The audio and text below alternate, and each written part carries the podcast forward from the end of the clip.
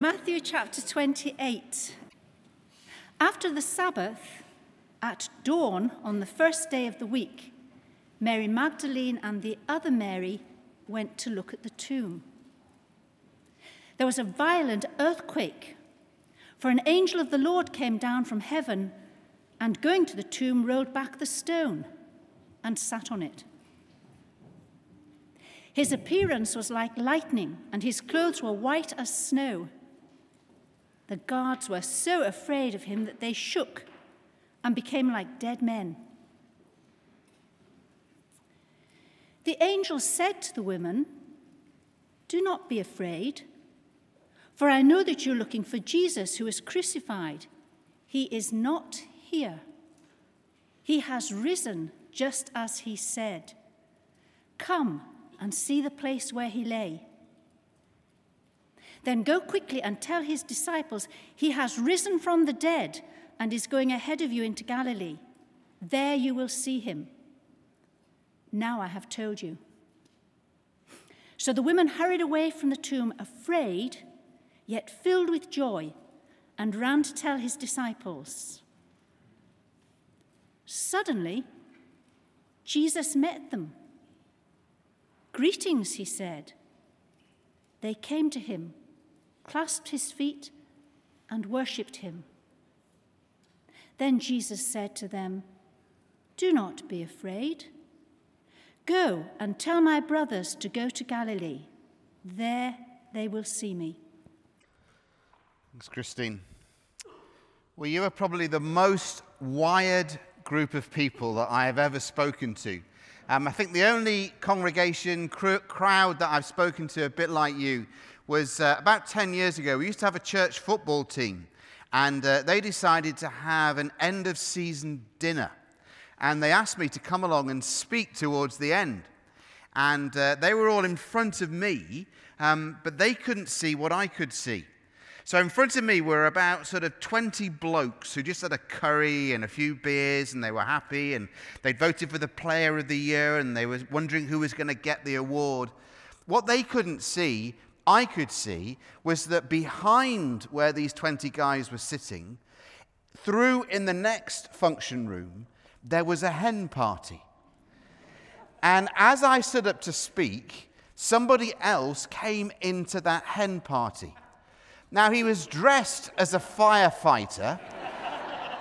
I don't think he was a real firefighter, judging by what happened next. But if you ever tried to speak to 20 guys while through the windows into the next room, a guy dressed as a firefighter begins to take off his firefighter's uniform, encouraged by the women in the next door room. That, I think, is the most challenging group of people that I've spoken to. But wired up on flying saucers and panda pops and all sorts of things that you are this evening, you run that group a pretty close second. But what we're going to look at for the next few minutes is, I think, the most important news in history. It's the most important event in the history of humanity. I believe it's the thing that actually changes the whole of life and indeed changes the whole of death. As a society, as a culture, we don't really know what to do with death. We don't know how to speak about death. So we lose, we use other phrases, other euphemisms, other words rather than actually say death or dying. When I was training to, to work in a church, I shadowed a friend who was a doctor.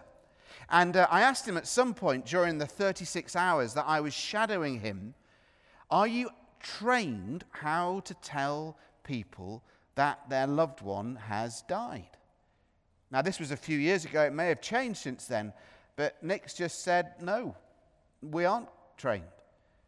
What we're told to by people who are consultants, people who are, are higher up than us, is to come out of the room looking serious and just say the words, I'm so sorry, and then just leave a pause. The hope is that somehow the family will pick up and they themselves will realize that the person has died. If they don't get it, they might use a phrase like, We tried everything we could. But they don't actually say the word, Your father, your mother, your friend has died.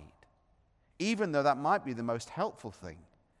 Because we don't know what to do around death and dying. Over the past few months, one of the most moving blogs that I've read is that of Simon Thomas. You might have heard him on the radio or seen him uh, being interviewed uh, on uh, different television programs. That's Simon Thomas. you might recognize him. That's his eight year old son, Ethan. Uh, Ethan was a mascot on Tuesday night at Wembley uh, when England played Italy. But in November, Simon, who used to present Blue Peter and now uh, fronts football for Sky TV, his whole life was turned upside down. His wife, Gemma, was diagnosed with acute myeloid leukemia. Tragically, three days after the diagnosis, she died. And Simon Thomas decided, initially slowly, initially reluctantly, to share how he was feeling and how he was dealing with his grief through a blog. Writing in January, he shared these words. As I write now, it's just after 3:30 in the morning. I'm into the 10th week of severe sleep deprivation. 1:30 is the earliest I've been up, 4:30 feels like a lie-in, and some nights I've not slept at all. I've tried most drugs, but nothing works anymore. I've stopped fighting it. I've stopped getting angry and come to realize that this is just another grim part of this strange path called grief. My body is weak. My mind is frazzled. I've taken people's advice and tried to exercise, but after five lengths of the pool, I'm exhausted. Physically, I feel the weakest I've ever felt. I couldn't be strong even if I tried. But out of the weakness of my sleep deprived body, I've managed to keep my head above the water. I managed to get my boy up each morning and get him ready for school. I managed to keep myself busy and not leave myself too many long periods alone in our house with my thoughts. And I somehow managed to get to the end of each day. I'm not being physically strong. I'm merely surviving at the moment until that day the sleep begins to return and my body starts to grow in strength again. Simon writes how he has agreed that every single day that his son goes to school, he will write a different note. And he takes photographs of the notes that he writes to his son, Ethan, to help Ethan cope with how he's feeling, to help Ethan with Ethan's questions about life and death and why his mum isn't around anymore. He carried on in that blog. A wonderful Christian leader called Pete Greig posted this on social media yesterday, and I was really struck by it because, in every way, it speaks powerfully to me where I am now. When life is tough, they tell you to be strong. Don't be strong, be weak. Unclench your fists. Dare to be vulnerable. Honest weakness takes courage. It affirms our common humanity deepens friendship, and elicits grace. Simon wrote, This is me. This is why I think my story has touched people in a way I never intended or expected. I've dared to be vulnerable. I've dared to admit I feel weak, and particularly for a bloke, this isn't something we do very well, if at all. But for me, I can't be any other way. Part of the reason I got up in those early hours this morning was because my mind was gripped by fear. Those recurring fears of the past few weeks were crashing in. How the hell can I do life without Gemma? How can I ever get used to life without the woman I love beyond words? How on earth can I survive as a single parent when five minutes ago I was happily married? How can I ever sit in front of a TV camera again with the same confidence that has helped me through my career? What if I never get used to being in our beautiful house without the woman who is the heart and soul of our home? Will I have to move and start again? Will I ever smile properly again? When people ask me how I'm doing, I long for the day I can say with authenticity that I'm okay. But right now, I can't say anything other that I'm not okay. I'm really struggling. Now, Simon Thomas and his wife Gemma are committed Christians. But that hasn't lessened the impact of death, and it hasn't lessened the impact of grief. And so, what do the events that we're celebrating today, where we proclaim the fact that we believe that 2,000 years ago somebody was raised from the dead, what has that got to say to us in 21st century Britain? As we come to terms with grief and death, as it does impact all of us at some point, if not now, then at some point in the future. I think it all revolves around three simple words. Three words that was in that reading that Christine read for us a few moments ago. Three words that the angel spoke to the women who went to that tomb 2,000 years ago on that first Easter day. And those three words are these He has risen. In the language that the New Testament was written in Greek, it's not three words, it's actually one word, egerthe. And with that one word, God turns the tables on evil and sin and death and injustice and tragedy. What was up to that point considered to be a tool for torture, the cross, became an instrument and symbol of hope. With that one word in Greek, or those three words in English, God does what we could never have done with thousands of years of religion and ritual, liturgies and tithes and temples and prayers and pilgrimages and priests and hymns and songs, because God raised Jesus from the dead. And because of the events that we celebrate today, because of the events 2,000 years ago on that first Easter Sunday, everything is different. Everything is different. Life can never be the same again. Death, significantly, can never be the same again. Because on that day, Jesus crossed over. He crossed over from simply being a good religious leader. He crossed over from being a good religious teacher. He crossed over from being just a prophet. He crossed over from death again to life. And by that act, God revealed that this was his son, that Jesus was the Messiah, that all the things that Jesus claimed about himself were actually true. The resurrection of Jesus is right at the heart of the Christian faith. If the resurrection of Jesus did not happen, the whole of the Christian faith is a lie. The whole of the Christian faith is a sham. All that we are doing this evening, flying saucers notwithstanding, is a waste of time. It's the biggest fraud that has ever been perpetrated in the history of humanity. Because if the resurrection of Jesus Christ did not happen, then Jesus was not God's Son. The resurrection of Jesus is not simply a symbol. It's not just a theological idea. It's not simply a myth or an ideal. Some people will tell you that. Some people, even those who claim to be Christians, will say, well, it's just symbolic. It's just a myth. Jesus does live on, but he lives on inside our hearts. That's not what the Bible says about the resurrection of Jesus.